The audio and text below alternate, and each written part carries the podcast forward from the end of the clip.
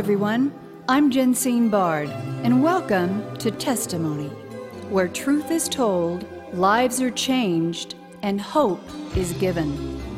Revelation 12:11 tells us that we overcome by the blood of the lamb and the word of our testimony. A testimony of your story for his glory. With us today at the National Religious Broadcasters Convention in Anaheim, California 2019 is Jonathan Feldstein, president of Run for Zion, or runforzion.com. Ladies and gentlemen, he is here to tell us about an exciting ministry that is bringing Americans across the United States to Israel to guess what? Run. Jonathan, welcome to Testimony. Thank you, Jensine. It's so great to be with you. Well, it's great to have you face to face here at NRB. Tell our listeners what Run for Zion is all about, how you founded it, and how we can get involved. Great. So thank you. So simply, Run for Zion has a vision to be able to bring Christians, not just from the U.S., but from all over the world, to come and participate in one of the most spectacular marathon events in the world in Jerusalem. Um, it's in existence now for nine years. Next year will be the 10th anniversary of this event. And nobody until last year dreamt of the idea of promoting this, especially for Christians. Now, we discussed before, I'm not a runner and you're not a runner. I'm not dreaming to become a runner, but I realized that if you're a Christian and you're a runner, this is going to be the most spiritual place that anyone will ever run. And it's not just going through the old city, and people listening to this right now can picture that and can picture Jesus walking in the old city of Jerusalem and literally people running in his footsteps. But it's actually the modern city of Jerusalem that's significant, of course, as well, because God promised that He was going to restore us to Israel and allow us to rebuild the land. So I joke and say every pothole is God's fingerprint on the on the streets of Jerusalem. So we had our pilot trip this year with the number of participants who each had an amazing experience. Some ran a full marathon, some ran a half marathon, a few walked five and ten kilometers, and a few came along just to participate in our cheering section. And our plan for 2020 is to build that up and have hundreds of people doing all of that.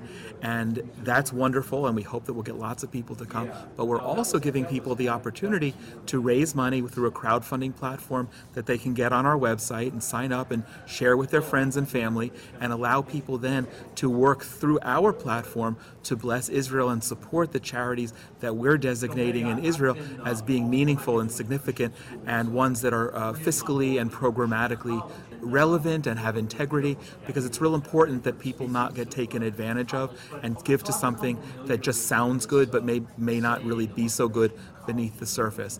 And then the last component of it, which honestly is the piece that excites me the most, is my giving away subsidies to make people's trip less expensive and even free.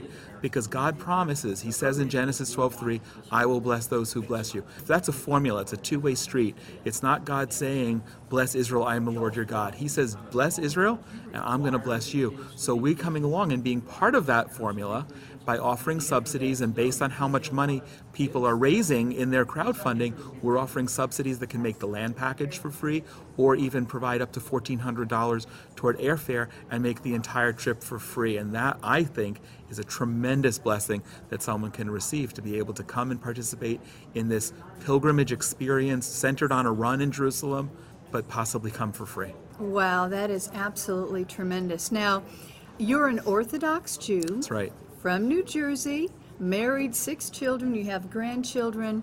You made Aliyah, Israel your home, in 2004. Why did you start Run for Zion? Why does this mean so much to you?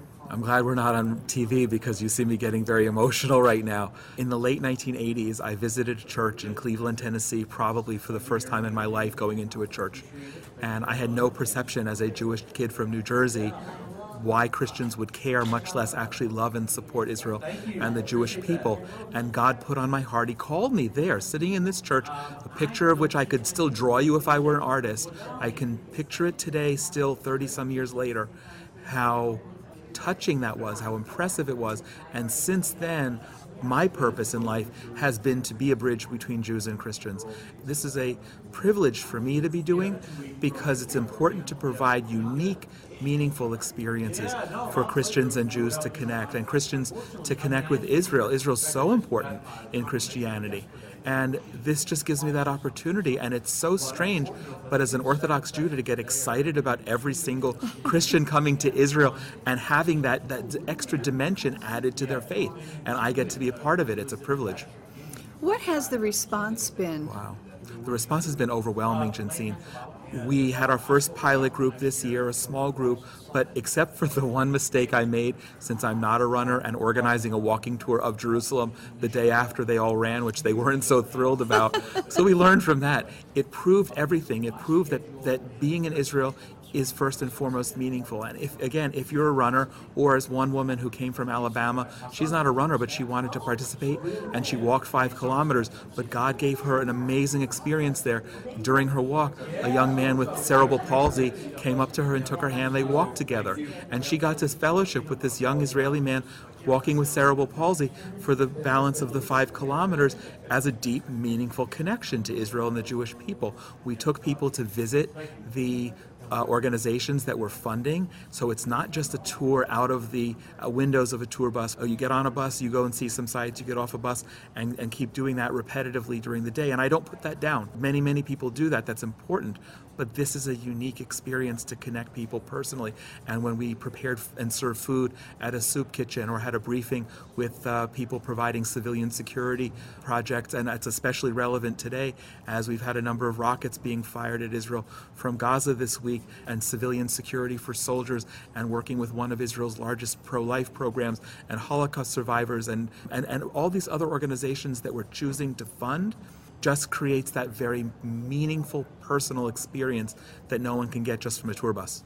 Amen and amen. Now, how do you vet these organizations if someone is interested in coming alongside and partnering with you? Right. So, anyone can check out the kinds of organizations we're funding at runforzion.com. And how I'm vetting them is by living in Israel for 15 years. Intuitively, I know who the ones I want to approach because first and foremost, I want to make sure that they have programmatic and fiscal integrity. If they don't, I don't want to have a relationship with them. And I've told them all, if I'm giving money and if you and if you are not honest, then we're not going to have a relationship anymore because I'm putting my integrity on the line by by giving a sort of a good housekeeping seal of approval. But it's also really important for me that the organizations that we fund are ones and should be ones that an average Christian would be excited about. And I've turned away very good organizations, not because they don't have the integrity, but because, in, in honesty, if I'm funding 10, they don't make it in the top 10. If I'm speaking to you or, or another person who's listening to this, it, I, I have to I have to be able to sleep at night and know that I'm not just taking money to pass it along to an organization that may be important, but I'm, i want to be your representative and that you know that the money is going to something that really that would be something that you would choose to give money to on your own. And and being very careful about it. You call this a labor of love. Before we started this broadcast you want to make each day count. You want your life to mean something beyond its existence here on earth. Talk about your own faith, Jonathan, if you can for just a minute. My own faith. Well, I was born as the son of a Jewish woman and therefore immediately entered the covenant with the God of Abraham and Isaac and Jacob. Um, on my eighth day, I was circumcised like Jesus was as a Jewish as a Jewish child, and um, and redeemed on the thirtieth day. Although his redemption uh, was was done in the temple, and mine was done in New Jersey, it's a little bit different. And and I've been a part of Jewish life and history for all of my life. Uh, my father was uh, was a secular Israeli, and he had an accent to the day he died. And every every day he called me, whether it was to do my homework or take out the garbage or go rake leaves in our New Jersey front yard, he he gave me a name he couldn't pronounce because there's no th in uh, in Hebrew. So he always called me Jonathan, and and and it rings in my in my heart and in my head still today that I'm a I'm a son of Abraham, and God chose Abraham, and we affirm that. And everything that I do or I try to do as a Jew in my life, with my family first and foremost, in everything, when I wear this kippah on my head, it's me wearing a uniform. And I have to, I have to hold that to very, very high standards. Um, I'm unique as an Orthodox Jew. You don't find too many of us who would ever come to an NRB convention or care what Christians think or believe that, that the embrace that you that you give to Israel should be reciprocated. I do because I know that we are the only people, Jews and Christians together, who worship the only God. Right? He, people say our God. It's not our God. He's God. He's the only God, and He's the creator of the universe. And He and He, and he uh, tapped Abraham on the shoulder and and his descendants, and your um, the word I know uh, not grandfathered in. Your your um, we're grafted. Grafted, in. grafted. I knew it was a G word. We're I the forgot. Gentiles grafted. Yeah, in. you're grafted in. Thank you. I'm a little bit jet lagged still, and uh, and, and and that you're grafted in, and and we have a joint role in this in this world together, and I believe that to my core. Well, I have on testimony had many organizations that support Israel, defend its right to exist, and also come against those that, that are trying to destroy the nation of Israel unsuccessfully. And biblically speaking, that will never happen. Correct. God has protected Israel. It's the land of the Bible. It's his heart, the apple of his eye. And as a Christian, and one of the reasons I wanted to have you on the program, as an Orthodox Jew, you more than anyone know that. But how many Christians know that? How many Christians believe the false narrative that the Palestinians put out, perhaps? And so, this is another reason I wanted to have you on the program. I think this is a great opportunity for those who want to learn more about Israel whether you like to run or walk or whatever, see the beautiful yes. land of the Bible. And you've set up an organization. You went to the mayor who founded the Jerusalem Marathon. It had been in existence, I think you said nine years. This was the ninth year. Next year we celebrate the tenth. And why not bring Christians and Jews That's together? Right. So I want to thank you for being on the program today. I want to thank you for coming to NRB. I want to thank you for the work that you're doing because you're not only building up the body of Christ with your works, but you're edifying the land of the Bible, Israel. You're making them known as well. Ladies and gentlemen, you have been listening to President of Run for Zion, Jonathan Feldstein.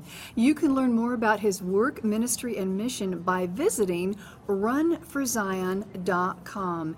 Is there any other information and closing comments you can give our listeners? The only thing I would say is come check out the website, sign up and join us, raise lots of money, and let me pay for your trip to come visit us in Israel next year.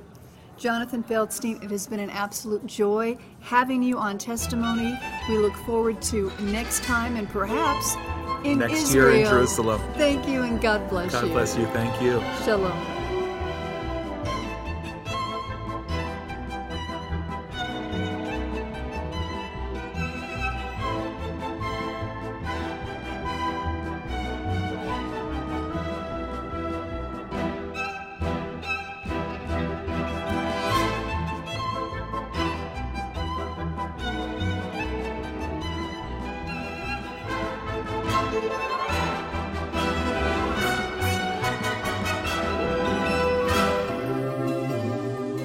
Testimony is a global broadcast made possible by the generous contributions of our valued partners at Jensine Bard Ministries and you, our listening audience.